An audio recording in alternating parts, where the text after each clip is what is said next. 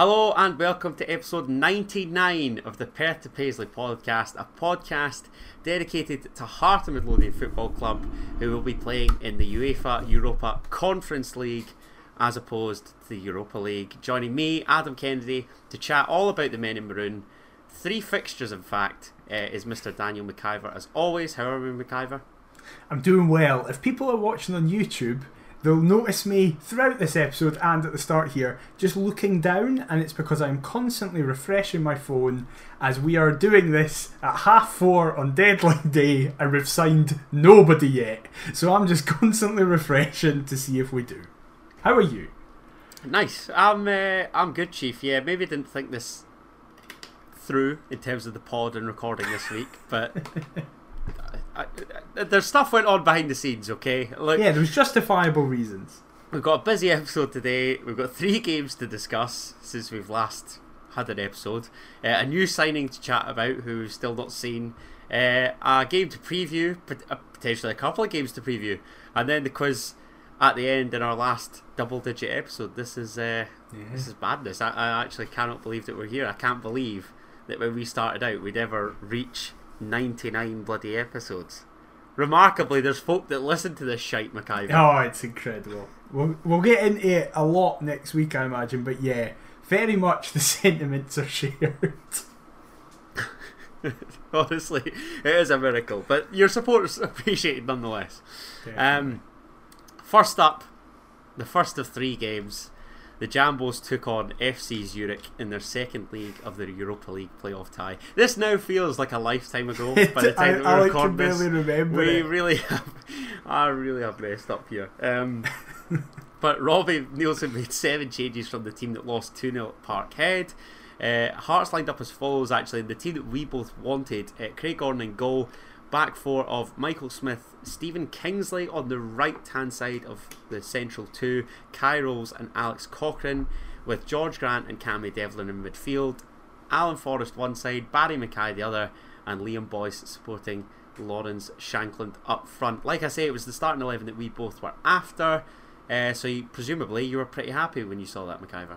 Very much so. I think the way my dad surmised it was the only real debatable position was in the middle of the park, which two of Devlin, Haring and Grant played. I think everybody else kind of picks their own positions. I said last show that I had no qualms about a back four with Kingsley at right centre half, and I think he proved why. Like, that guy can just...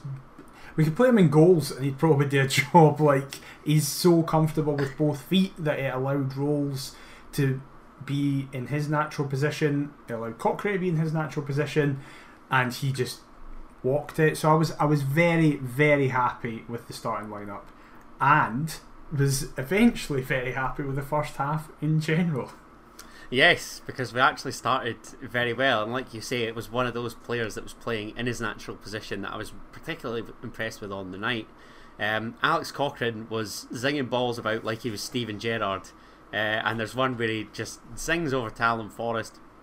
Despite slipping, he maintains control, cuts in, smashes one, but it's a decent enough stop from the goalkeeper. And to be honest, that took us 13 minutes to spring into life, but from there on in, I cannot remember a Hearts performance, particularly in the first half, where we were so on top of our opponents. But like, the annoyance is, the key annoyance is that we somehow did not break the deadlock all night. I was one of the biggest fans of Alex Cochrane last season. I was one of the biggest fans of him coming back to the club. The founder of his fan club. Yes, exactly. Founder of the fan club. Even I didn't expect him to start the season this well. He's arguably been our best player. It's between him and Shankland, probably. I just think, like, one of the big worries about losing Suter was that we'd lose that cross-field pass from defence that was so useful last season. It's obviously coming from a different direction, and people can make the argument it depends how effective it is considering... and a different recipient, yeah. Yes, that's what I mean. So, like... oh, well, is it as good to have it going to the right winger rather than the left winger? But Alex Cochrane's just perfectly replaced that. Like, he's just... I think a lot of people need to remember last season was his first full season in senior football, which is really scary considering how good I personally felt he was. And now he seems to have just went up a level. I don't know if it's because he's now here permanently, he's settled, he knows he doesn't need to... oh, I need to be playing really, really well to try and play for a place and potentially make a few mistakes. He's calm, he's confident, he's happy playing where he is. And yeah, for me so far, he's been our player of the year. I can't disagree. And you know, he and numerous others were at the heart of creating chances. I feel as though we're just going to have to go through the chances because genuinely, it was an absolute peppering. George Grant sent a decent delivery into the box for possibly the first time ever in a maroon shirt, but Kye Rowles can't connect and the keeper gathers. There's one where Alan Forrest centres for Liam Boyce and it breaks for Grant again before it's blocked. But the chance of the half for me, Barrie McKay finds Liam Boyce. He and Lawrence Shankland exchange a 1-2 before he slips in Forrest. Alan Forrest takes a touch and looks to slam home after a sensational... before a sensational block. But my question to you, Daniel, is, I think I know the answer. Can he hit it first time? And if he does he score? Because to me, the answer is yes and yes. He has to hit that first time. I'm really glad you said this was the chance of the half, because I agree. We're going to get into another chance later that I've seen people put more emphasis on, but I think this is the clearer cut chance. Yes, or I. Just hit it. We'd get to a point, it's not really a talking point, but right at the very end of the game, Smith hit a shot well over the bar when he had time to take a touch and steady himself. So I don't know if he's maybe thought Forrest should have hit that one earlier in the first half, so I'm just going to hit it. But listen, we've both been big fans of Alan Forrest this season. I think he's had a tough week or so of games. I don't think he's been quite at his best in the last few games. Still think there's been flashes of goodness about him, but this was the big one. It's like, Alan, just hit it, because he's coming across it. He can hit it across the keeper into the bottom left, and for me that was the chance. When he didn't hit it, and that centre half was probably man of the match in terms of the game as a whole. He was fantastic. I started to worry, being a bit like, okay, these are some pretty big chances. We really need to start taking at least one of them. Yeah, and it just was relentless. Was my thing. Yeah. I say it all the time about Hearts getting off to a fast start, more in hope than expectation. But here it was actually fantastic to see it come to fruition. It was the type of intensity and pressure that I crave, and Cammy Devlin as well, who I thought was exceptional all night, possibly his best performance for Hearts ever. I think so. Slid in the middle of the park to cut out a loose long ball. He then sends it out rather for Alan Forrest on the right hand side, and he crosses for Liam Boyce. This is the chance that you meant, who heads into the ground, and it bounces up and over the crossbar. Still somehow 0-0, and the thing for me is, if he's going to head her back across the keeper, should he opt to try and loop it over the goalkeeper rather than head into the ground? I think Liam Boyce needs instinctive chances. I think when he has too much time to think about stuff, he probably fluffs his lines. That might be harsh, but that's the general impression that I get from watching him. I personally think he does the right thing. I think heading it into the ground is the right idea, but I think he gets over the ball. He jumps a second too early, so he's coming down onto it, which means that the ball's going to go at a harsher angle. Instead of going down, but at towards the goal, it almost just goes directly down. And that means that it's never going to, unless it takes two bounces and goes in, which is very unlikely. And I totally understand that I'm going to head this downwards because the keeper's going to go up like that and hope it just bounces as it goes in. But he gets over it, and therefore it bounces way earlier than he expects. And just, I was almost at the other end of the ground, so for me it didn't look as bad as some people were acting. And to be honest, since I've seen it back, as I say, I think he did the right thing, and he's just unlucky.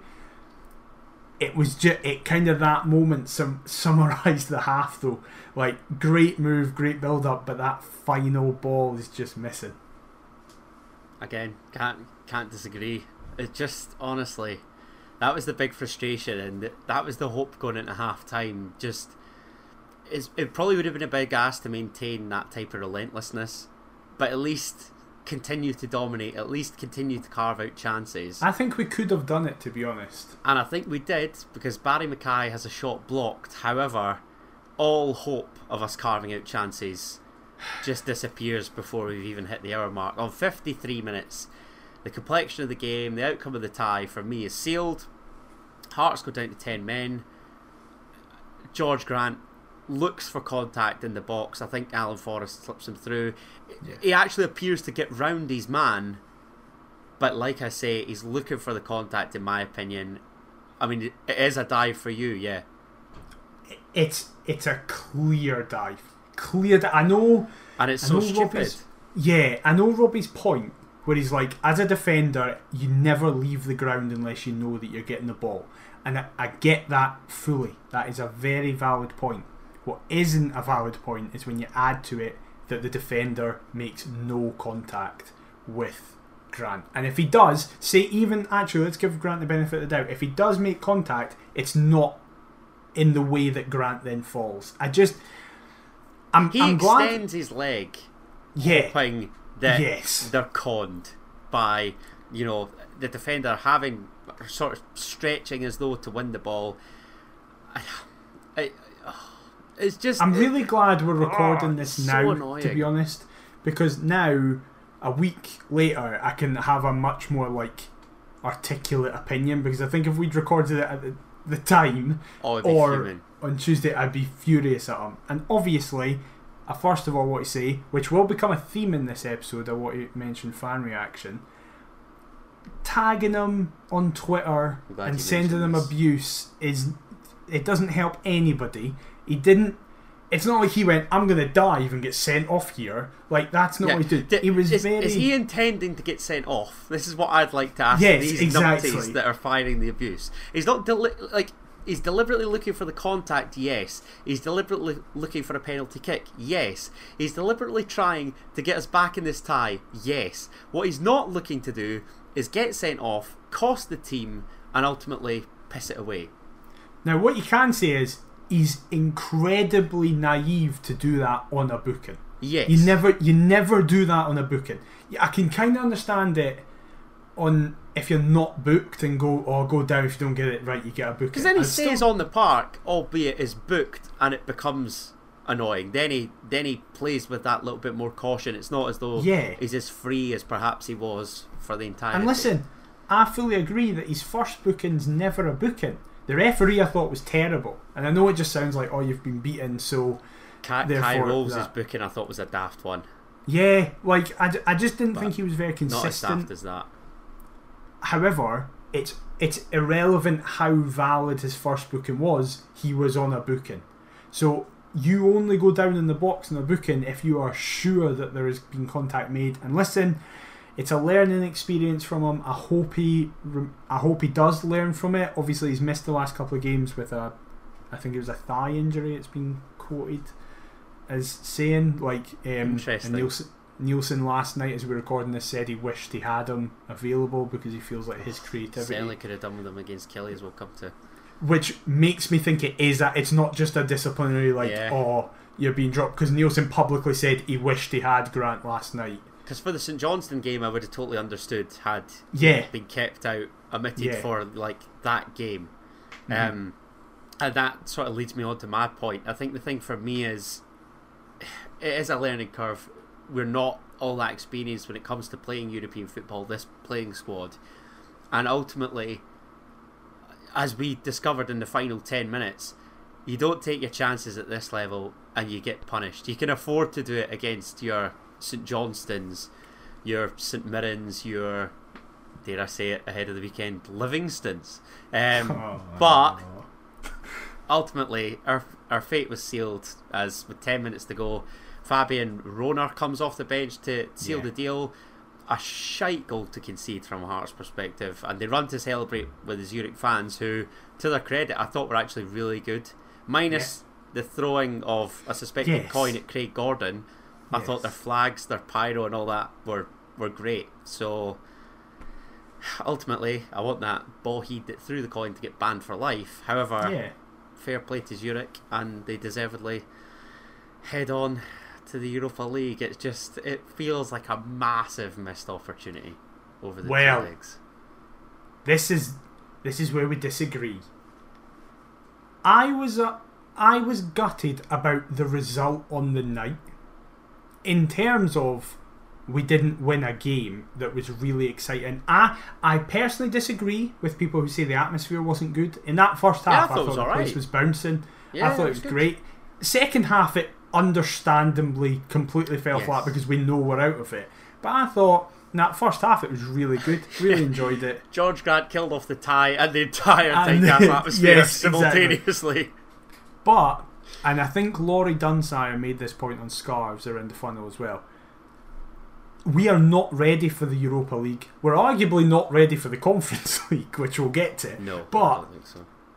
I think for this team right now and where we are as a club, the Conference League is way better for us. I think we've got chances to win games, which I don't think we had a single chance at winning a game in the groups of Europa. Well, let's just touch on the draws now, because obviously Zurich went on, and the massive kick in the nads for me was seeing them get Arsenal. What a trip that would have been. Arsenal, PSV Eindhoven and Bodo Glimt. Now, I love to try and be as optimistic about Heart Midlothian Football Club as I can, but those fixtures to me look absolutely grim. I think they would have been really damaging to us as well, because I know, obviously, you can go into a game and Neilson can go, lads, it's Arsenal. We're going to get beat here, probably. Don't worry about it. Probably. But, but listen, he's still a manager who wants to be a bit optimistic with his team, but what you can say, like, listen, lads, this is expected. Don't let it affect you too much, but if we get battered both games, that's going to affect you mentally. Like, that morale takes a massive hit. Yeah. And then how do you simultaneously raise yourself for, say, St Johnstone as it was on the Sunday after Zurich? I wasn't looking forward to it as a fan, never mind the players that are playing in these fixtures. So I just think the Conference League is a better avenue for us to be. As I say, you're never happy to lose a game of football, regardless of the consequences or the conditions. But generally, I just was more annoyed that we lost that game, that we were on top. I'm not too gutted that we're not in the Europa League, because there was a part of me that before all of this was like, I think the Conference League is better for us anyway. I would love to see Zurich get absolutely battered within that group, and then, you know what, then we take some sort of comfort from it, because again, like, those three opposition teams are far from appealing. However, ours look a tad more appealing, as in the Europa Conference, we've been drawn against Istanbul Başakşehir. Oh, we've got that right. That was spot on. Fair play. Fiorentina and Latvian champions Riga. What do we make of that? Because I actually had a look today at the Perth to Paisley Twitter. I got two of my three wishes here this group, with my second seed Fiorentina, and obviously Riga in the fourth seed. So what do you make of it? Well, I got one. I wanted Riga. We all wanted Riga. Yeah, we're all off to Latvia, lads. Yep. But I wanted Villarreal, just in the sense of it kind of defeats my point, like the point that I just made. We'd get absolutely pasted off them. Get torn to shreds. What were they, Champions League semi-finalists last year? Yeah, and the week that's just passed, they just handedly beat Atletico Madrid 2-0 without breaking a sweat. But imagine Raul Albiol and Danny Parejo just turning up at Dalry. That's what I wanted to see. However, in fairness, now we're getting Luka Jovic and Ozil turn up at Dalry, so that's quite cool. I think, listen, Riga, we should win both those games. I think so. I cannot wait until we beat Fiorentina at Tynecastle, the place is jumping, then we go to Latvia and get our arses handed to us. But I think that, listen, we should beat them. So that's what you look at and go, that should be 6 points. If you then get like a draw, don't even suggest it. We'd need to beat at Tynecastle, Istanbul, or Fiorentina. We need to beat one of them to have a chance of going through, on the condition that we beat Riga twice, which I do not trust us to do at all. Yeah, say we get 6 points off Riga, but none off Fiorentina. Then it's interesting. What would we sneak through with against Başakşehir here? We'd need to get someone in Istanbul, which is not happening. We're going to get battered in Istanbul. Both on and off the park. That is the least appealing away day of the three. My goodness. I'm excited for it because, yeah, like I say, I know Fiorentina aren't. I couldn't believe Fiorentina were the second seed. No, I saw the group, I was like, oh, so Fiorentina have been first seed at Istanbul. Can I just say, the third seeds, how the hell are we, Shamrock Rovers, like Nice, Anderlecht, was it, and Sevilla? Like, that is the most random selection of teams did Nice I've ever seen. Get into pot three. Nice should be up there in pot one. Like, even then, like West Ham reached the Europa League semis last year before being knocked out by Frankfurt. They were the bottom of the top seed. It goes by your country's coefficient, eh? I assume so, which then suggests that's why that English clubs have been underperforming, and obviously, yeah, like you say, with Real Madrid winning the Champions League, Villarreal's is sky high. And also, West Ham, did they not finish like 6th last season, or 5th? Or 7th? Did they not finish 7th to get into it? 6th, I think. Did they finish 6th? So that's the thing. So, like, the top 4 in England will have the highest coefficient point. So in the Champions League, they were all in, like, Tottenham's group in the Champions League looks a piece of piss. Yeah, exactly. Whereas West Ham for finishing 6th, that coefficient will be much less than Spain's finishing of 3rd. I'm going to go example. I can't remember off the top of my head. Who did West Ham? West Ham got Steaua Bucharest, Anderlecht, and Silkeborg. They'll piss that. They shouldn't drop points in that. Anderlecht will probably be their hardest game. So there you go. But yeah, again, like looking elsewhere, couple that I was glad to avoid. Partizan Belgrade would have been fireworks on and off the park. I'm pretty pleased that we avoided them, if I'm honest. Yeah, Villarreal, just because we'd got an absolute schooling. I noticed a lot of folk after Cologne. I think they were second seed, is that right? Yes, that would, they were second seed. Yeah, that would have been good. But that's disappointing. But on the whole, that could have been a lot worse for us. Had we got West Ham instead of Istanbul, I'd have had my dream group. I'd have been delighted with that. Because London, just that new stadium, that I'm forever blowing bubbles, just all of that. I hate West Ham. I'm really glad we didn't get them. But I'm just excited. That's it. Even though my season ticket seat's been moved for the European games. Oh, is it? Yeah, I've been moved. So that's a nightmare. But I'll still be there. No. So I'll still be there. It's a touchy subject. Yeah, but it's not great. You're going to be there. I'm going to be there. And one other new man is going to be there as Hearts completed the signing of German midfielder. Right. Okay. I know how to say it. Okay. Well, I'll let you carry me here because I'm going to give it a bash. Orestes Murtsoglu. Basically, yeah, that's basically it. I think it's Murtsoglu. Murtsoglu, right, okay. Yeah. From Dutch side, Heracles Almelo. We signed him from Hercules, basically. Signed him from Holland. The big German fella for Holland. Yes, exactly. The 24-year-old joins the Jambos, subject international clearance and visa approval on a 3-year deal for an undisclosed fee. Rumoured to be around 350k. Perfect. All I knew was that he was a former German under-21 international, and again, Hearts were said all that. Cuts an imposing figure in the middle of the park at 6'2", so that's smashing. Yes. We'll just get Robbie's thoughts. Speaking to the official Hearts website, manager Robbie Neilson said, "I'm delighted we've managed to get Orestes in on a permanent deal. He's one we've had our eye on for a while, so to be able to bring him here ahead of the window closing is great news. He'll bring a real presence to our midfield, and his style of play will be well suited to the system we implement here. We're building a squad capable of challenging on two fronts, both domestically and in Europe, and to have Orestes be a part of it is a big plus." And then Joe Savage has said, "We made no secret of our ambitions to supplement our squad, but it's always been about quality over quantity, and we've got that in Orestes. Our recruitment department, led by Will Lansfield, do a fantastic job in sourcing potential targets, and they identified Orestes some time ago as someone who could come in and improve the team. We've had to be patient to get him in, but we're all really happy that he's going to be pulling on the maroon jersey, and once again I have to give my thanks to the board of the directors for their faith and backing in us to take this club to the next level." We don't know the foggiest. No, I was just about to say, would you like some stats? Oh, fire away.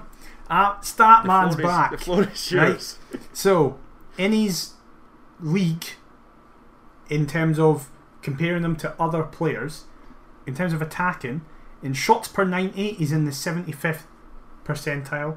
Expected goals, he's in the 80%. Expected goals per 98, 85%. Then... the more likely thing would suggest that he's a sitter. Yeah, the more likely thing is defensive work, which is incredibly positive. Successful defensive actions in the 80% rank. Interceptions 90%. Aerial duels is in 95th percentile. So he wins everything basically. He just never ever loses in the ball. Aerial duels won 80%. Can I just say, he and Cammy Devlin standing next to one another will be tremendous viewing. It'll be some laugh. Long balls, 80% percentile, and then accurate long balls, 70%. Accurate passes, 65%. He looks like a proper holding midfielder, and I'm really excited by him. You love these defensive-minded players. I love defenders, I love goalkeepers, I love number sixes. You can have your fancy wingers and your strikers. I don't care about that. No, I care about big bastards who heed the ball all the time. That's what I want. He's going to be heeding the ball plenty at 6'2", so that's him and Halkett. We're never going to lose a ball ever again. But what I do want to ask you is, because I know you're a massive Peter Haring fan, what with him signing a year's deal, dare I say it, does this spell the end for Big Pedro? Not for you, probably. Not for me. It never will be the end for me. I think for European games, yes. I don't think Haring is, because of his lack of pace, which was evident before his injury, but since he came back from his injury, he's even slower. I think at the European level, it might be too much for him. I'd still chuck him out against Fiorentina just so he can say he's played that and he deserves that.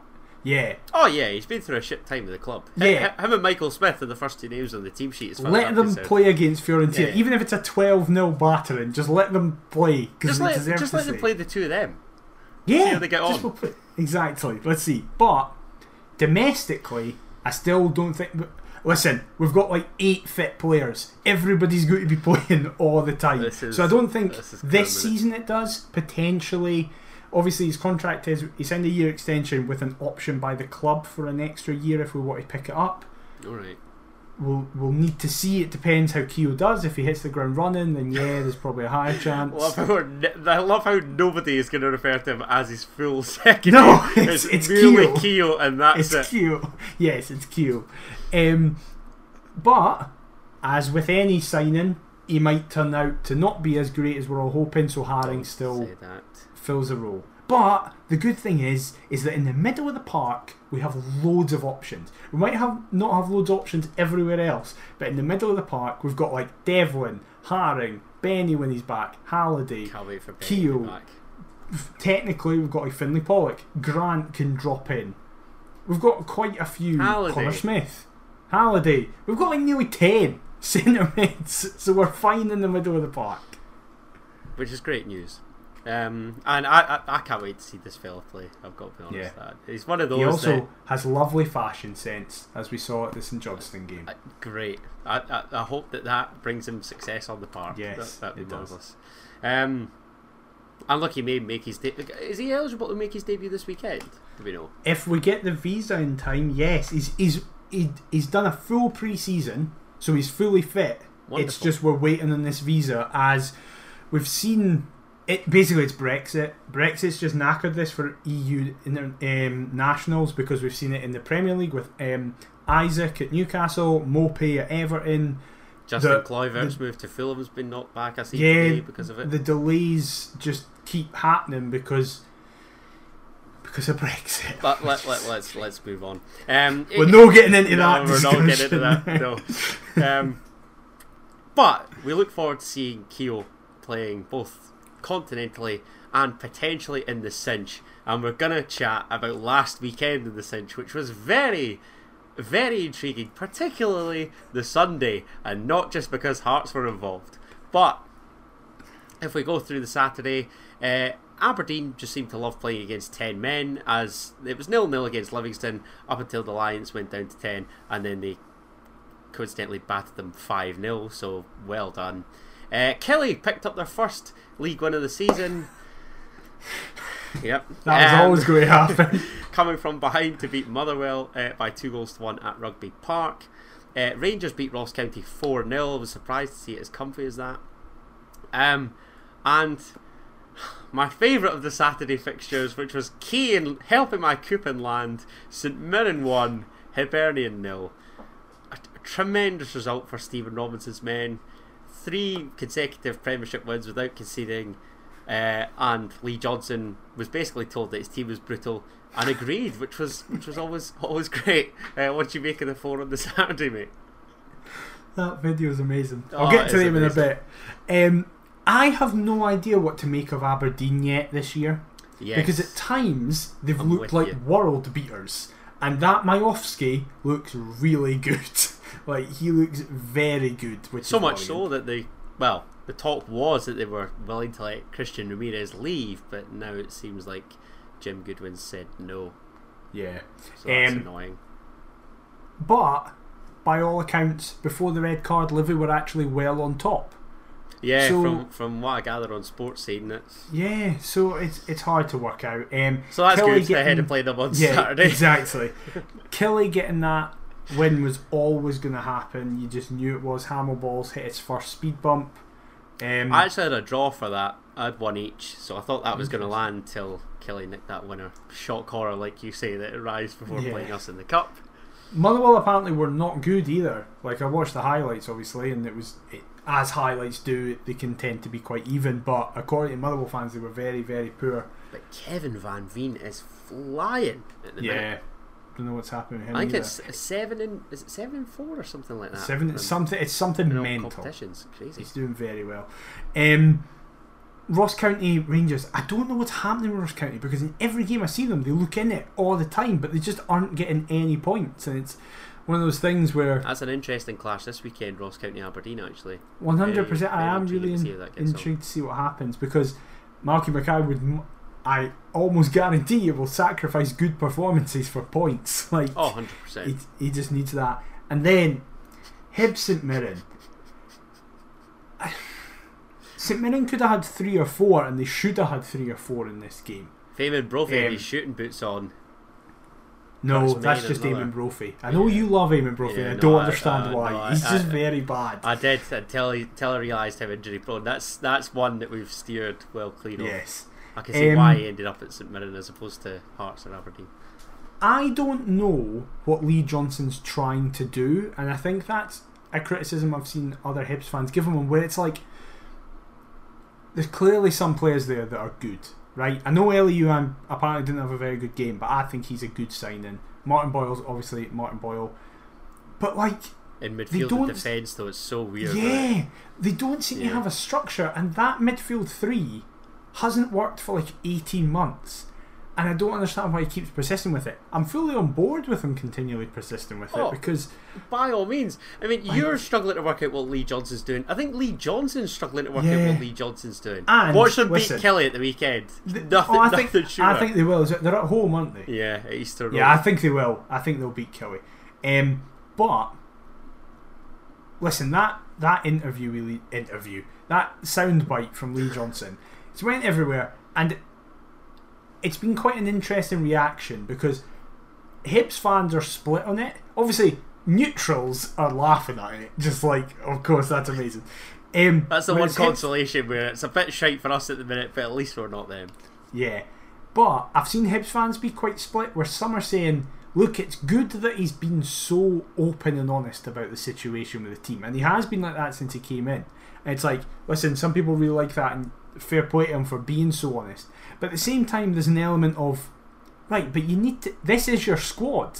Like, unless they make 19 signings in the next 7 hours, that's the squad you've got. You're going to need to get a tune out of them.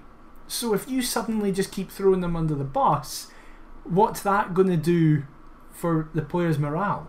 It just seems a bit of a mess all over, because it seems like it's a good 3 or 4 managers' signings, mm-hmm, all together. Sort of, all in that same squad. I don't know. It's really bizarre, but something that was equally as entertaining was the Sunday matches, and we were the last to kick off. However, Jack Ross has paid the price as Dundee United manager after 10 weeks, I believe it is, with his last match in charge being a resounding 9-0 defeat to Celtic at Tannadice. Dundee United's heaviest home defeat ever, Celtic's record away win, 9-0 in Dundee. Wow. It was a bad day for cardigan wearing managers at the end of 9-0 defeats. Bad weekend for them. Around the 4th goal, you can just see the players give up completely. Yeah, 100%. Like, the last goal, Starfelt's header is, he starts to run into the box and then goes, oh, I can just walk in here, nobody's following me at all. It doesn't matter, and you make a nice, good attacking run. It's like, oh, I can just walk in here and just have a complete free header. Listen, I think Jack Rock, I obviously predicted them to finish 3rd, right? That's clearly not happening, right? We've had a shocker there. That is clearly not happening. But they should be way better than it. Look at the squad they have. It's a good squad. And no surprise, Liam Fox gets a tune out of them on Wednesday night. I know. Their first win in Livy for like 17 years, I think I read somewhere. This is the thing though. I know that Jack Ross is to blame for a lot of that, right? I do get that. But there is clearly an imbalance of player power there. Those players clearly chucked it. There was all these rumours of the players having a meeting, and it was like, it can go one of 2 ways. It can be really positive that they've met up and been like, listen, we need to get our act together and play for Jack Ross. Or, and what clearly actually happened was, listen, we def fancy him. We're no playing for him.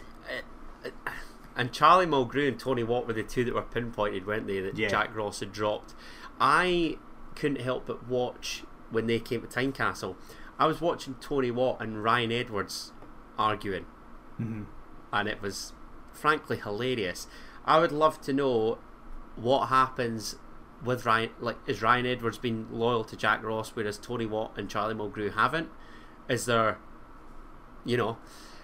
bad eggs within the playing squad? Is there just a rift right down the heart of it? There was the rumours that Tam Courts allowed Charlie Mulgrew to just like run the dressing room basically, and he handled the tactics side of it, whereas Charlie handled the 1-to-1 stuff, and Jack Ross came in and was like, I'm the manager, like I'm gonna do what I say, and Charlie has just went no. And if that is the case, if Mulgrew and Watt and stuff like that have done that, it's like a smaller version of what's happened at Man United over the last few years, where like Man United, the players have just chucked it under repeated managers. And that's it, and the managers are the one to pay the price when ultimately it's the players doing. But no matter, I mean, hey, United's season was just meant to start with such promise, and it's just already proving a disaster. Start of August, they beat AZ 1-0 at home. By the end of August, they conceded 25 goals in 5 games or something, and had their manager sacked. And had been beaten 7-0, 9-0, 4-1 in that time. 3-0 at home to St Mirren. Yeah. Awful. But I say that United were going through a torrid time. We were going through something of a torrid time until the weekend, as we had 3 consecutive defeats. However, there was no time to dwell. We were straight back on the horse as we took on St Johnstone at Tynecastle. Robbie Neilson opted to make 6 changes from the Europa disappointment against Zurich to face St Johnstone. In came Lewis Neilson for his first Hearts start, Nathaniel Atkinson, Peter Haring, Andy Halliday, Josh Janelli and Gary Mackay-Stephen. No place in the matchday squad for Alex Cochrane, Stephen Kingsley or George Grant, like we mentioned. And again, lining up as Gordon in goal. A back three appeared as Smith, Neilson and Rowles, with Atkinson, Haring, Devlin and Halliday across the middle, Josh Janelli and Gary Mackay-Stephen supporting lone striker Liam Boyce. What did you make of the changes? Were you happy to see, dare I say it, a weaker 11? A couple interesting calls with regards to selection. What were your thoughts? I didn't expect the entire front three to be rotated. I didn't expect Shankland, Mackay and Forrest to miss out. I expected one or a couple to, but I didn't expect all three of them to miss out. I found that very interesting. The big takeaway was that Neilson was getting his first start. I don't think anybody could have predicted how well it could have gone, but I was very excited at that prospect. I thought he impressed in the pre-season games that I saw. He's a unit. How that guy is only 19 is terrifying. Like, it is baffling. But that was my main takeaway. I was really excited to see Lewis Neilson play, and I was a bit surprised at the front three all being dropped. I understood it. I just didn't expect it to happen. Were you surprised to see George Grant omitted from the matchday squad entirely? I was glad that he was omitted. Yeah, I think it was for the best. Yeah, but now obviously it's come out that he was dropped for actual injury reasons, not just decision making reasons. But yeah, I think it benefited. Well, didn't have benefited us is the right word. It definitely didn't benefit us last night. But I think on Sunday it was like, okay, this is a opposition we should be beating. We can do without them. And so it proved after just 6 minutes as Hearts would fall behind. Michael Smith sends an easy ball back to Craig Gordon, whose missed kick falls straight at Graham Carey's foot. I will give him credit. It's a fantastic touch with his right foot, considering the velocity behind Craig Gordon's clearance. And outside of the left peg, past Scotland's number 1 into an empty net. An absolutely disastrous start. But what I wanted to ask you was, have you watched it properly? Craig Gordon runs into the post afterwards. Was he out of anger? Was he out on Saturday night with Ryan Porteous and The Alchemist, or what was going on? He does that out of anger, I think. He's kind of. It's not like he just doesn't know it's there. Like he's annoyed at himself. I think it was the Terrace podcast. I think it was Robert Borthwick who made the point, or someone else did. Has no one ever in 20 years of goalkeeping said, Craig, let's have a day practicing with your right foot? Like, even one day. Like, listen, I'm not going to be too critical of him. It's the first big mistake he's made since he came back to us. But it was mental. It was just like, oh, okay, sound. It certainly woke me up, I tell you. I mean, the boys and I were out on Saturday night. I ended up getting the Royal bus in from the pub on Sunday, and I was starting to wonder what on earth I'd been drinking both the Sunday and the Saturday night, because that was wild. Quite the wake up call, but it sprung the game into life, I will say that. So it's probably done us a favour, in all honesty. Hearts obviously then looked to respond. Josh Janelli shot wide after receiving from Liam Boyce. Shock horror. Peter Haring would send a free kick into the wall before Andy Halliday would chest it down and blast wide. But this is a key moment that I didn't realise would prove quite as pivotal. And I saw Joel Sked mention this on Twitter, that there's a protocol in place whereby if there's a sub for concussion, it allows for us to make an extra change, or both sides to make an extra change, so we benefit from Melker Hallberg being knocked out. So that was good. Albeit I hope he's alright, by the way. That was really scary, because I had him to be booked. But yes, I hope that he's well. That was fucking really scary how they didn't move him for like 4 minutes. Which, by again, speaking about fan reaction, the folk booing him, grow up. Like, yeah, the guy was down for 4 minutes because he was knocked out completely, yeah, and then could barely walk after it. Yeah, booing the goalkeeper for time wasting, I'm fully on board. Yeah, yeah, that's an unintentional bit of time wasting. Let's just be honest. Who doesn't know where he is. I don't think it's right. Walking up and he's just deafened by the boos. But I think not only the extra sub, I think him going off really affected St Johnstone. I thought he was really good in that holding role for them. And it was bizarre seeing Ryan McGowan then move into it, particularly in the second half. But love goes at bits. Sorry, Gozer. No, I have a bone to pick well for the next point you're going to make. Well, that's good. But I was going to say that it wouldn't take us all that long because we would pull level on 25 minutes. Finally. I've seen something from Gary Mackay-Stephen. I will say this. His set-piece delivery is by far and away the best in the squad. It's his best quality. Without a shadow of a doubt. Yeah. Because his legs have gone. I don't like. He's a bit of a shite bag when it comes to challenges on the park. Yeah. But from a dead ball, he's tremendous. And he knocks one in. There's Kye Rowles up from the back. Bullet header. First Hearts goal. But it appears to be a detriment. And I'm gutted, actually, that he's out for a little while after opening his account for the club. I have two issues with this. One, I had Kye Rowles for first goal scorer, 150 quid. No way. So I'm more annoyed at Gordon than anybody else in that group. It was £2. No, £3, sorry. £3, 150 quid. So 50 to 1, aye. 150. So cheers Craig, love you for that, mate. No. So is he the new Michael Smith? Have you been doing this? Yeah, because Michael Smith's odds are now 16 to 1. Well, that's yeah. They've Sky Bet and whoever have got on you, yeah. So it's a disaster. So Kye Rowles, has this been a consistent thing though? Is my question. Yeah. Really? Yeah. Oh my mate, I would be spewing. I was spewing when I saw Halberd get taken off for that bet builder. I was like, oh, bastard. Then, even more annoyed that he's broken his metatarsal and is out for 68 weeks, and it was Gowser who did it to him. I know it's not deliberate. Was it Gowser? But still, it's Gowser. Gowser goes up with him and lands, and you can. And this is what I mean. It's no Gowser's fault because you scumbag, Ryan. You can see in the slow motion. Gowser starts to realise that he's going to land on Rowles, and you can see in his face he tries to move his leg, but it's all moving too quickly that he can't, and lands on his foot. Oh no, that is not good. He follows the account on Instagram. We need to start some beef with him tonight. That's not on. I'm not having that. Can I just say this wasn't just solely down to Gowser. St Johnstone, Hammer Throwers FC. Yeah. My God.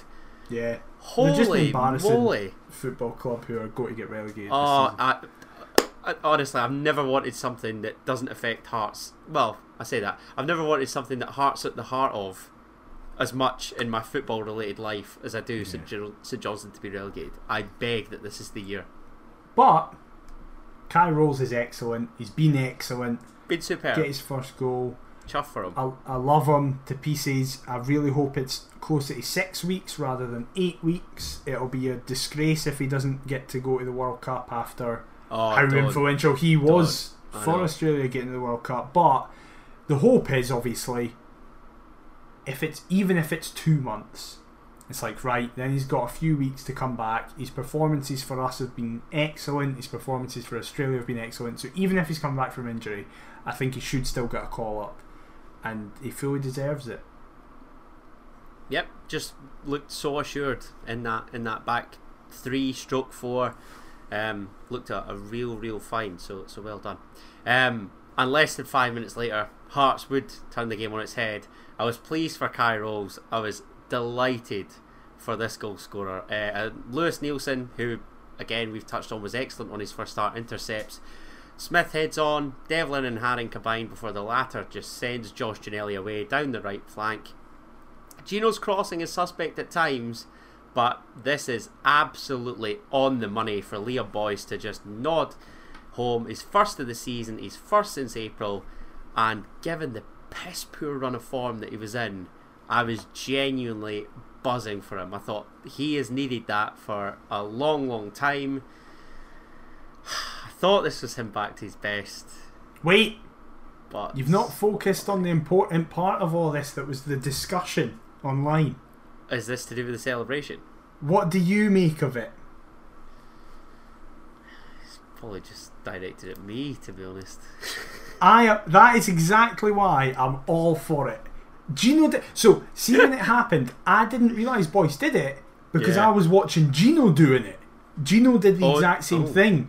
He turns to Section N and does that at them and does the exact same. So I just thought Gino did it at someone who had been shouting at him in the. I'm upper end. I'm not taking responsibility. If it's to the scumbags in lower, that's fine. So I thought it was just somebody's been giving him abuse all day. And he's just done that, so he's turned into it. But it clearly was a decision made. And listen, fans are really quick to give their opinions on players, but don't seem to like it when players give it them back. Additionally, Stephen McLean-esque, isn't it? Yeah, but this is the thing. Liam Boyce is not Stephen McLean. Liam Boyce is 25 Stephen McLeans. I think some people have been a bit too quick to forget that. In the time that he's been here, full 2 seasons, he's been our top goal scorer in both of them. He's been so key to us. And what happened next, in my opinion, is the biggest nightmare of the season. Fuck going out to Zurich, what happened to Boyce is the worst nightmare that could have happened to us this year. As Daniel Phillips is booked on a challenge, it actually looks as though he takes out both Devlin and Boyce, which is remarkable. And I have seen...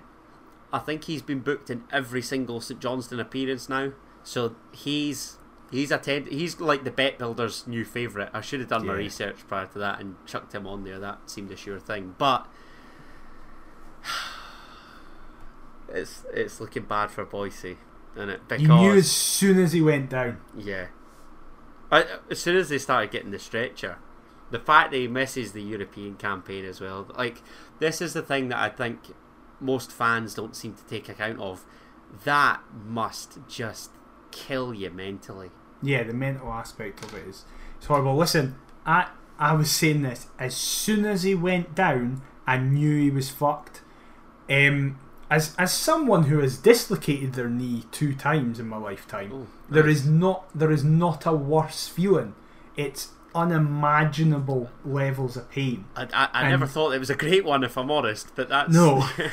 And as soon as he did it, I knew it was something to do with his knee, by his reaction, by the immediate cry and just holding his knee as tight as he could, because that is your reaction. You know something's wrong and you just hold it. And it was obviously, it's turned out to be a cruciate. You can see in Jordan's film, he's got a perfect angle what happens where his foot gets stuck in the ground and his knee goes the other way to the rest of his body. Liam Boyce, alongside Craig Halkett, is our most important outfield player. We are going... I think that is the season knackered because of Boyce's injury. I do. I think... This is where we need that still game meme where Jack's just giving it, that's the whole thing knackered! Exactly. It literally is that. And listen, we sit here now as we're recording at 5:20, there's still no news of any signings. We need. There's still 6.5 hours left as we sit here. We need a like-for-like replacement, and I think that's impossible.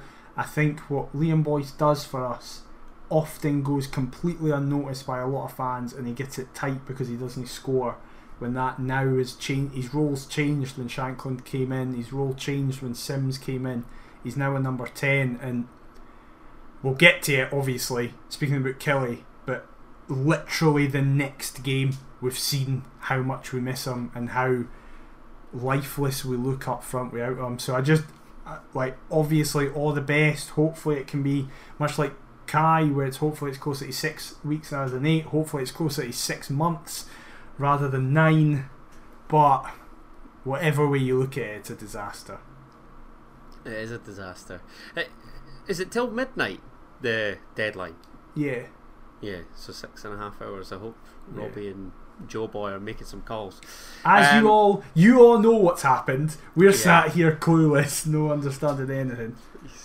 a centre forward slash number 10, ideally both. We need three. We need three, in my opinion. Go on then, give us them.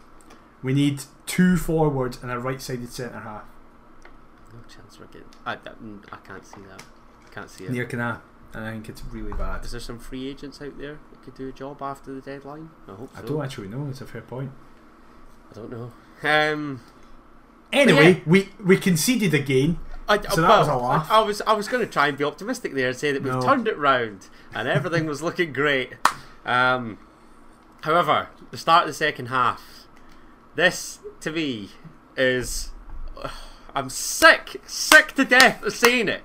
Kill the bloody contest. This is the epitome of it. Josh Janelli pounces on a slack back pass, takes it past Remy Matthews. He can either look to continue with his electric pace and try and score himself, or set up Lawrence Shankland. He opts for the latter. Shankland hits straight at the goalkeeper. It's saved. Peter Haring dives for a penalty. Just again, he's got George Grant syndrome. There's a lot more. Watch Jordan's film. I don't think the guy gets almost none of the ball. I don't think it's a pen, but I don't think it's a dive. I think there was contact there, and Haring's. I think a different ref could give that as a pen. I don't think he does. Okay. I don't think the guy does. Well, either way, this is my annoyance because we are the only team in world football that do not score these type of breakaways, and then we're instantly punished for it up the other end. Graham Carey's effort saved by Gordon. They swing in a corner, Stevie May flicks on, and who appears at the back stick? Andy bloody Considine. Andy Considine! He's about 40! a great chance to go 3-1 up. Kill it, it's dead, it's done, move on to next week. But no! Instead, we're tied up at 2 each. As soon as they broke... As soon as they broke from us missing it, I was like, I out loud was like, they're scoring now. I just knew it's the way football works. It's the way football works. I was like, right, this is a goal. It's quite a good corner, to be honest. It's quite a good corner. Probably you look at both the centre mids, Devlin and Haring. Devlin misses the first header, Haring misses the second header. But yeah, very frustrating. And you just knew it was like, right. Sound, but then it all ended up fine. It did.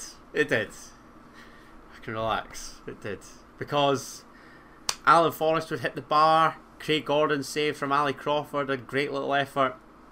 Josh Janelli ballooned one wide, but we would do to St Johnstone what St Johnstone had done to us. They have a throw in through no other than Andy Considine himself. Theo Bear flicks on, but Craig Gordon gathers. He then just sends a long punt up the park, bounces kindly for Barrie McKay, takes past Liam Gordon, wiped out, penalty kick. And we've got the chance to seal the deal with 10 minutes to go. My ticker was going through the roof this entire afternoon. It was horrible, it was grim, but it needed to be done. Lawrence Shankland steps up, slots home coolly, 3-2, job done. Thank God for that. I found it very funny that everybody rightly criticises Craig Gordon's distribution and we win the game because Gordon puts a pinpoint pass to McKay. I don't know what Liam Gordon's doing because Barrie McKay's played that ball out of play. He's taken way too heavy touch. We got lucky with the bounce, I think, from McKay as well because I don't think it doesn't directly go from Gordon to McKay.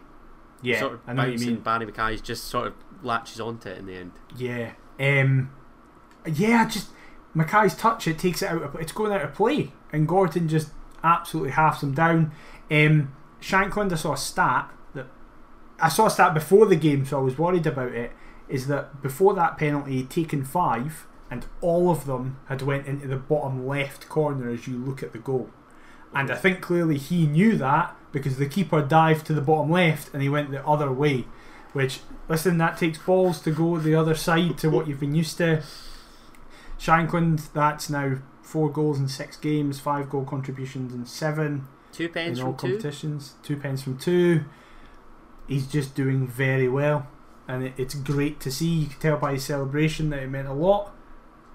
Just really happy, and then nothing really happens towards the end of the game. But for me, that I think that's a huge 3 points. 100%. The game it reminded me of was last season, ironically, as our opponents at the weekend, was away at Livingston. Remember that game where Gordon made those like 4 saves inside a minute, and the last one was from Holt. Ben Woodburn was taken off after half an hour. Yes, exactly, that game. That game was huge for us because we were coming across a bit of a shaky patch of form. We were really under the cosh. If we'd lost that game, I think it could have potentially started a tailspin, but we stuck it out. Boyce scored, and we actually ended up winning the game, and then our form upticked again. I think that game on Sunday, missing a lot of key players, the game's so stop-start because they were just kicking lumps out of us. We go behind early due to a mistake, we lose 2 key players, we get pegged back again, but we still manage to get the full 3 points with a completely makeshift backline at the very least. I thought it absolutely huge, and now is when we should mention Lewis Neilson, because what a home debut. Like, brilliant. He looked like he'd been playing every week instead of having his first home debut. Very comfortable, very assured. The way he takes it out from the back. United, there's something going on up at United because John Suter did that, Lewis Neilson can do that. It's great to rob them, and then hopefully Lewis Neilson will actually make some money on that. Would be nice. Yes, exactly. But yeah, so chuffed for him. Again, totally agree. What, 19? It just came in and an absolute scoosh. Again, makes you question why he wasn't thrown in there. Especially earlier, after he had such a good pre-season. It's not like he was unproven in pre-season. He did very well in pre-season, then just never got a sniff. And the criticism of Toby Sibic as a right centre half. Yeah, I'd like to see him potentially be one of the 10 options in the middle of the park, and just have Lewis Neilson ahead of him in the pecking order at the 100%. Back, definitely. But yes, got there in the end against St Johnstone. You spoke about the game that it reminded you of. Why does St Johnstone try and spring a surprise on us every now and then? The record in Perth against us is brilliant, but do you remember, I think it was the opening day actually, after Robbie had brought us up, and we won 4-3. Yeah, Juan's debut. Yeah, but like, they scored 24 league goals last season, St Johnstone. Yeah. And there's 2 already at Tynecastle. What is going on? Weird. But I mentioned St Johnstone's record in Perth. How bloody good is Kelly's record at Tynecastle? Listen, I'm saying this now before we analyse the game, which we're only going to dedicate a lot to. We've wasted enough time in this episode, and we've still got the quiz to go. When I said the draw happened, I got so much shit on Twitter saying that's a nightmare draw, that's a disaster, it's the 3rd worst team we could have got. For like, that's ridiculous. What are you talking about? They've just come up. I knew that. I didn't know that the record was that good. The record's phenomenal. I expected it to be around that. I think since 2011, 12? 2010, 11. 2010, 11. You're spot on. At Tynecastle, Hearts wins 3, 2 draws, 12 Kilmarnock wins.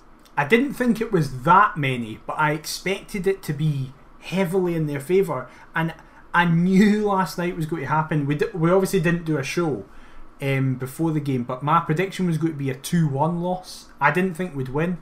Like, I just had a feeling that we'd lose. I said it before the game. Even when, and I was speaking to some people after the game, such as like Hartthrow and Borthwick and Andrew Petrie, who were saying, did you even expect that team? And I expected us to be really full on and full strength, but I still expected us to lose, because it's something about, like, we seem to just have Dundee United's number, right? Doesn't matter what seems to be happening in recent years, we seem to beat Dundee United. Doesn't seem to be what's happening in recent years. Kelly beat us last night. I don't know. But then I thought like, if we just like, we'll just talk generally about the game, like, rather than breaking out chances or whatever.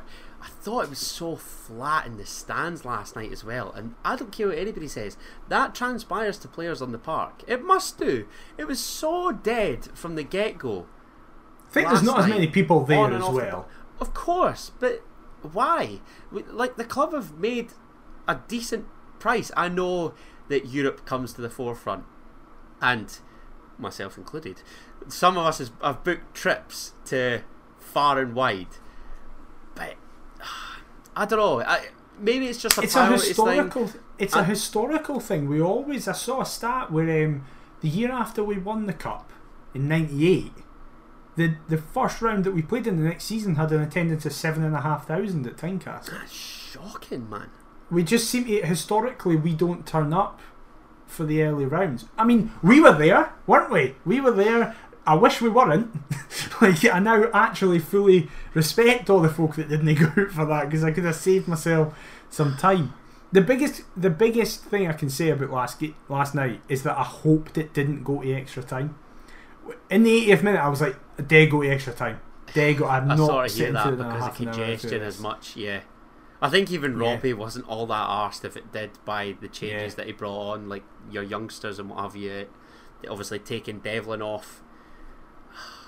I think he picked up a knock though. I think last night, Kingsley's got a knock, obviously. Smith picked up a knock. Devlin picked up a knock. Mackay looked like he could barely stand at the end of the game. Is it. Obviously, Atkinson was taken out from the St Johnstone game. Can I just say, I know we're talking about Kelly, if Nathaniel Atkinson continues to wear green boots, he will be my boo boy. What is that? Why has nobody pulled him up for that yet? That is embarrassing. But, as I said, when we were speaking about the St Johnstone game, I knew we would miss Liam Boyce pretty quickly. I didn't expect it to be literally the next game that it just shows how little we can do without him. And I know, and listen, I disagree with a lot of the kind of reaction in the last 24 hours where people are just like, the team's suddenly shit. Like, that's not what's happened. That was still as strong a team as we could have named in the circumstances. And that's the thing, you need to look at the context of it. We're currently going through an injury crisis similar to 2017 through 20, where we just never seem to be able to play our first team. We are obviously going to lose games here and now, and yes, the manner of defeat last night, it was so flat, it was so rubbish. That's a big thing for me. It was really bad, but you need to look at the context of it. We're not suddenly a bad team. We're not suddenly... I think every signing in this window has been a success so far. Obviously, it's a very short time period, but so far, they've all made the team better. But we cannot mitigate having our three best defenders and best forward all go out for different periods of time. Yeah, it's going back to the whole not ready for European football thing. We're not ready to challenge on two fronts, and that's been proved already. I don't mind Hearts losing games if we've been blown out the water by a better team, or a team that show that bit fight, deserve it on the night. If we're piss poor and we get beat, you deserve everything that's coming to you. But the fact that Hearts barely looked threatening last night, I mean, I couldn't even name you a couple of clear-cut chances, really. That was my big annoyance. I think we had two shots on target, one in each half. I couldn't even tell you. Cochrane's maybe in the second half, and that was from way out. Cochrane was good last night again, by the way. But I couldn't tell you our first half chance. No idea. Terrible. I want to focus on the positive because there's not a lot of them. I didn't think I'd be saying this, but Toby Sibic for me was a positive last night. He absolutely was, and this is where what I say, it's obviously been the hot topic on Twitter in the last 24 hours. It's an absolute embarrassment to boo your own players, in my opinion, at any capacity. To boo a player coming onto the park is just embarrassing. I want to say, for the St Johnstone game, I walked past Toby Sibic and Alex Cochrane. First of all, Toby Sibic is fucking massive. He is huge. It is terrifying how big he is. But they were right up the back of the middle bit where all the players and chairmen and stuff like that sit during the game. Yeah. Yes. I sit right up the back of that. So they were, as we were waiting to leave the St Johnstone game, they were nipping down the back.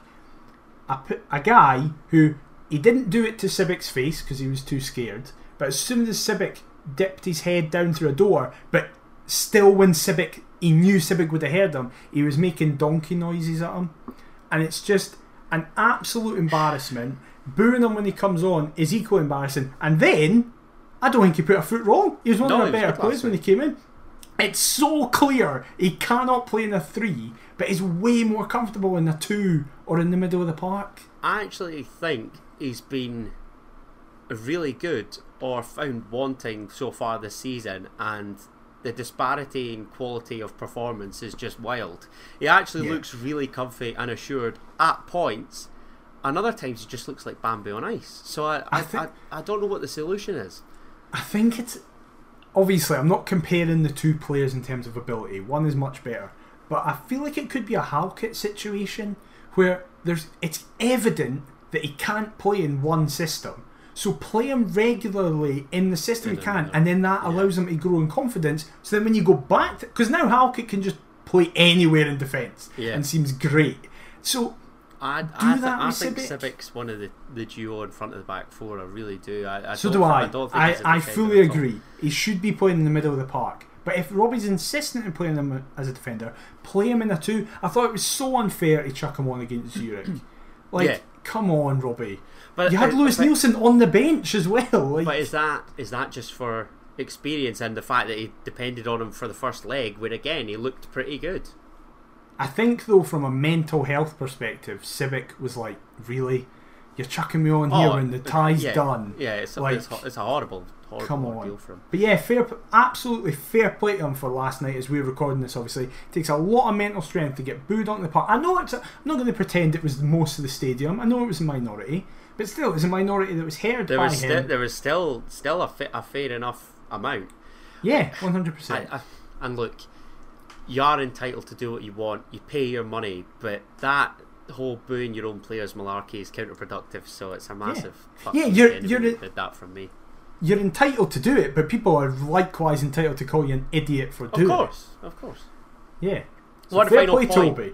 Yeah, well done, Toby. One final point before we move on to briefly previewing Livy away, and of course the quiz. I'm conscious of time. I realise it's going to be a long episode, but hey, that's fine though. Last double digits, so come on, guys, get yourselves involved. I couldn't help but have a little look at the Scottish League Cup on the whole. This competition does my tits in. Partick Thistle, Dundee, Dundee United, Raith Rovers, Livingston, Hibernian, Kilmarnock, St Mirren, Aberdeen, Ross County and St Johnstone have all won the League Cup more recently than we have. My dad was born in 1965. He has never seen it. When are we going to get this monkey off of our back? We'll never do it. We just need to accept it as a football club and a fan base. We're never winning this trophy. Then we could abolish the league. I am interested. Yes, we're going to win the league sooner than we're going to win the League Cup. We're going to win in Perth more sooner than we are going to win the League Cup. Yes. And beat Killy at Tiny. Exactly. Yeah, we just never win. I've just fully accepted it now. Much like I've accepted when I was younger gravity, I've accepted that we're never winning the League Cup. Honestly, hate that competition with all my being. And aside Speaking about things you hate. Yeah, aside that I'm also not keen on with all my being. Livingston, we travel to West Lothian this weekend to take on Livingston at the Tony Macaroni Arena. Both obviously looking to get over their Premier Sports Cup exits, what with Livy crashing out to United, as we briefly alluded to. Livy are also not in the best run of form. They've lost back-to-back league games without scoring. Those being to Aberdeen and Motherwell. Went down to 10 men in both. So, despite their ill discipline, this could prove a tricky fixture for us, particularly with the plethora of players that we've got on the treatment table, Daniel. The game plan is just get them sent off, basically, and then we'll win comfortably. Yeah, I don't even know what team we can play because it's as well asking what is your team, but none of us know at this point because it's like Kingsley's trying to do it for who scored. Jesus, I'm literally like looking through the squad list like no, unavailable. Do not envy at all. There is the element of Kingsley's apparently back, but do we risk him on the plastic pitch? Halkett's apparently back, but do we risk him on the plastic pitch? No, Grant, risk him. Keogh, if he's like ready, do we chuck him in at Livy? First game if he's registered. In the preview, it's I would play Gordon, Cochrane, Neilson. Is this a game for big Tobes? Sure, Sibic, centre in a two, Sibic, Smith if he's fit, but I don't think he is. Oh no, his back. Can he handle that? And Natty-Aka's out. Maybe it's Forrest Civic at right wing back. Right, I'm changing the whole thing. It's a mess. I don't like three at the back, and I really don't. But we've got to have personnel. This is not nice. Gordon, Cochrane. No, Cochrane left of a three. Neilson. Halliday left wing back. Forrest right wing back. Sibic in the middle of a three. Okay. Neilson on the right hand side. Haring and Devlin. No, Keogh and Devlin. I'm just going Keogh fit. I feel like we have to rest Mackay because he looked knackered. Gino, Connor Smith, and Shankland. Crikey. However, hopefully, because it's now 42 minutes past 5, hopefully we make sign-ins and they can all start and it's fine. Hopefully the team I just said does not start on Saturday, because if it does, we're not getting a result. Again, I'm just looking at my phone and I'm left so uninspired. Nothing's happening. 6 hours. 6 hours. Let's hope some calls are made. Right. Before we go, let's move on to the quiz finally. Yes. We've wasted enough time talking about the long week. Again, folks, it's my doing. I apologise. It's fine. It's We're fine, though. 3 games to talk about, a quiz, a new signing, 90-minute episode. Potentially something big around the corner for the centenary episode. Who knows? We'll keep that tight-lipped. But check Twitter. Quiz time. Right. Let's go. Right. You know the script. 5 questions. Like I say, true or false in there. Multiple choice in there. Who am I in there? First question. Daniel McIver is... Celtic scored 2 hat-tricks in their 9-0 mauling of Dundee United at Tannadice. But who scored the last hat-trick for Hearts in a Scottish Premiership match? This isn't right, but I can't think of anybody else who it would be, so I'm going to go Stephen Naismith.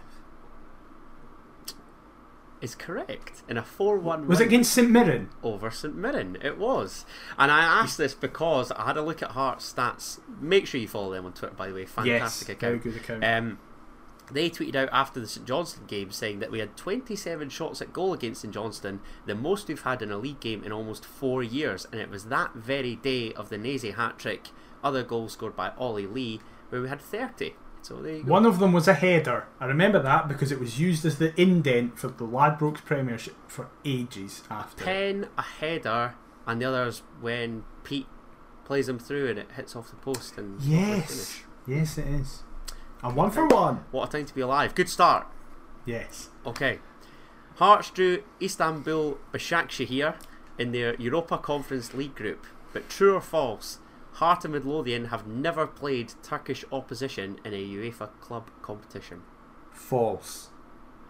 It's true. We have never played a Turkish. I thought we would have played like Beşiktaş or something. Yes. Glad I got him there. Get in there. Right. Third question. That's good. Hearts drew Fiorentina in their Europa Conference League group. But which 2 Italian clubs have Hearts previously played in continental competition? Was it A, Bologna and AC Milan? Was it B, Bologna and Inter Milan? Was it C, AC Milan and Inter Milan? Or was it D, Bologna and Parma? Well, you've knackered me here because my brain was like, we've never played Bologna. And now Bologna are 3 of them. I feel like we've played Inter, but maybe I'm just saying that because of the kit. Have we played Bologna? I have no recollection of ever hearing about us playing AC, so I'm going to go Bologna and Inter. Is the correct answer. Very well done, sir. Good effort. Come on. I've just realised for one of the questions I need to go back on Wikipedia. Shocking. This isn't bad. You wouldn't get this with me. But I'd be ready. I have got the question here, right. And it is Hearts legend Ryan McGowan lined up against the Jambos for St Johnstone last Sunday, having now played for the Tayside Trio. However, I would like you, Daniel McIver, to name 3 of Ryan McGowan's ex-clubs that aren't in Scotland. I genuinely don't know if I could get one. Bradford. is one. Right. So it's a good start. Yeah. I don't know how to say a lot of them. Q8. I'll give you two. Give me it, come on. I'll give you two. Oh, it's not Al Jazeera. He didn't play for them. It's Al someday, I think, though. He did play for an Al someday. I only know Al Jazeera. It's not them. Try and get other. He's only played for one Aussie club, I think. Who was the Chinese club that was selling me? Oh. I couldn't guess it. Like, I don't even have words in my head. I'm going to go Al Jazeera. I don't think it is, but I'll go Al Jazeera. No, it's Al Sharjah is who he played for. Never heard of them. Nah. The Chinese club in question, we sold him to Shandong Luneng. He then moved to Dundee United. He then went back to China for Henan Jianye, Guizhou Zhicheng, Al Sharjah, Bradford, Sydney FC you could have got, Q8, and St Johnstone, obviously spending time alone at Dundee as well. I should have got that Zhicheng because that's where Shinji Kagawa came through. Oh, I should have got that. And finally, here we go. Yes, the best bit. The who am I? Okay. So, in fact, again, because I know that you might ask questions, I'm going to go on to this man's Wikipedia. I'll fire that up, but I will start by saying I joined Hearts after the Jambos scouted me as a teenage talent playing in my homeland. I made my international debut at 19 and was considered part of my nation's golden generation. I captained the men in maroon on a few occasions before moving to the English Premier League, where I made just 7 appearances for the side I signed for in an 18-month stay. Spells in Portugal, Denmark and England once again, with Fleetwood Town followed, with my only honour being a Danish Cup. Who am I? I have no idea. I don't have a time frame. I don't have a name. The golden generation thing has completely thrown me. This is according to Wikipedia, so it could be total nonsense. And the captain thing? Only on a couple of occasions. I know, but... Do you want me to tell you how many times he played for Hearts? Yeah. According to Wikipedia, he played for Hearts 134 times. And Wikipedia's always way less, so it's way more than that. Scoring 8 goals. See, this is why you should use Transfermarkt. That's well, in fairness, in the paragraph where it talks about this man at Hearts, it says 153 appearances in all comps, 9 goals. Right. Okay. 9 goals, so he clearly was not a forward. However, considering some of our forwards, that could be. That's quite prolific. Yeah, exactly. I'm going to guess he's a midfielder. We'd not had many Belgians, because I'm thinking of the golden generation thing, and that's the most recent golden generation I can think of. Poland's had a decent team in the last 15 years, but we've not had many Polish people that would then go on to captain us. It's quite an obscure nation. Right. So a golden generation just means they've got 5 good folk or something. And he captained us. And then we sold him to...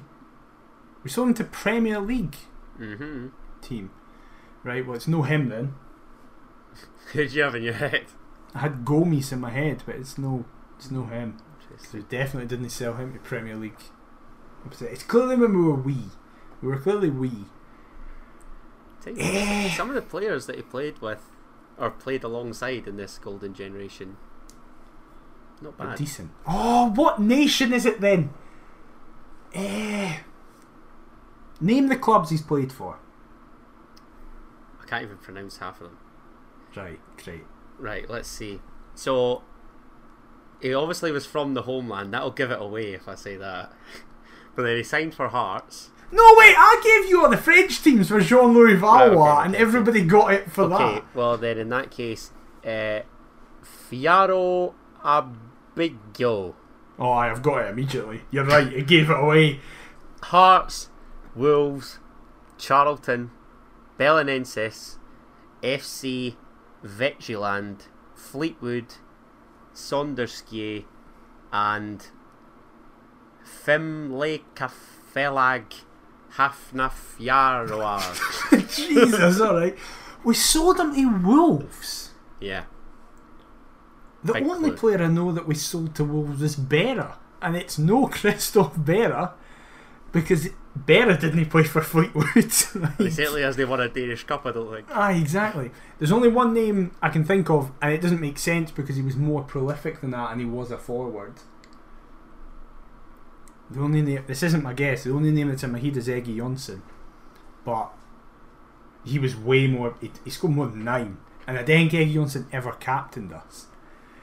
Right, I'm going to need to, we've been on air for 9 hours, I need to think of a name soon. You said that was giving away, what was the name of the first club? Because I didn't even, I can't even think of a nation that would be with. Fjaroabigio. I can't, like, for me that doesn't even give it away, I can't think of where that would be. Mary's debut is a 15-year-old for Fjaroabigio. And we sold, the Wolves thing has thrown me completely. I only know that we sold Berra. It's, I don't know why, but Chesney's come into my head. It definitely wasn't Chesney. Fleetwood! What do you mean he's played for Fleetwood? And he's running to Wolves. It's Fleetwood, like, Town from 2015 to 2017. Nah, no idea. Absolutely no clue, so I'm just going to say Eggy Jonsson, even though I know it's wrong. You fucker, how the hell have you done that? Well, it's not Eggy Jonsson, so who is it? Eggy Jonsson. Is it actually Eggy Jonsson? We sold Eggy Jonsson to Wolves. Do you not remember that? No. Eggy Jonsson only scored 9 goals. Yeah, apparently so. No way. I don't believe that. He's still playing at 34. For that. Well, oh no, I say that. His last club was that Fimleikafelag Hafnarfjaroar.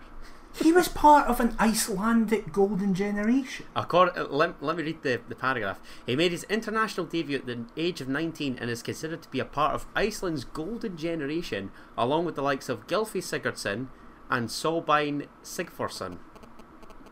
Wow. There you go. He did only score 9. He played 148 games for us. Played 9. And then you've got to think about it. He played everywhere. True, he did. You should have said he went viral last year on Twitter because of how attractive he looked in his club's photo. Oh, did he? Yeah. Because it's his Twitter photo for Fleetwood! It's his Fleetwood photo! I didn't realise that. Oh, there you go.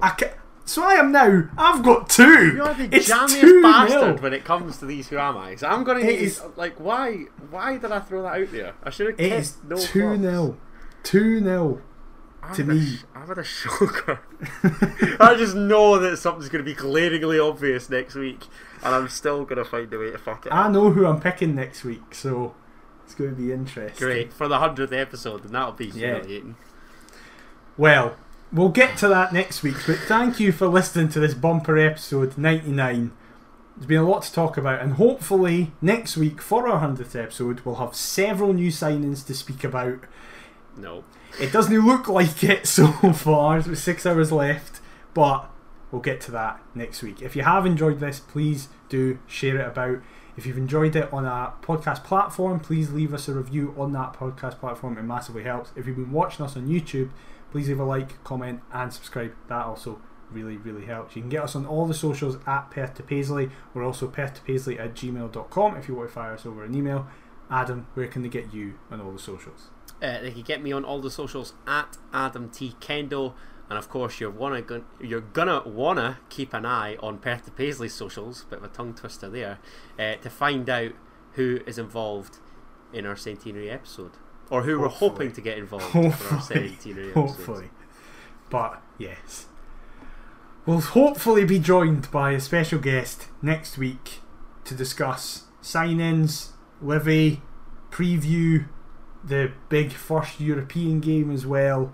But until then, we'll see you next time. Bye bye. Come on, the Hearts!